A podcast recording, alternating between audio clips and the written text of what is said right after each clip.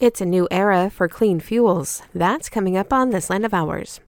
Clean Fuels Alliance America welcomed almost 850 attendees from over 20 countries to its Clean Fuels Conference in Fort Worth, Texas. It was a chance to connect with key players in the biodiesel, renewable diesel, and sustainable aviation fuel industries.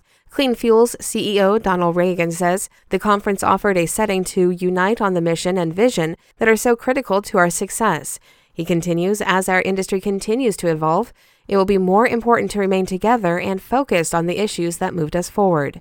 Companies including BNSF Railway, United Pacific, and PepsiCo took the stage to discuss sustainability goals and how clean fuels are moving the needle to reach them. OEM operators took attendees behind the scenes to explain how they are embracing the challenge of decarbonization and securing approvals to ensure liquid fuels continue to play a pivotal role in powering heavy duty machinery. I'm Sabrina Halvorson for AgNet West.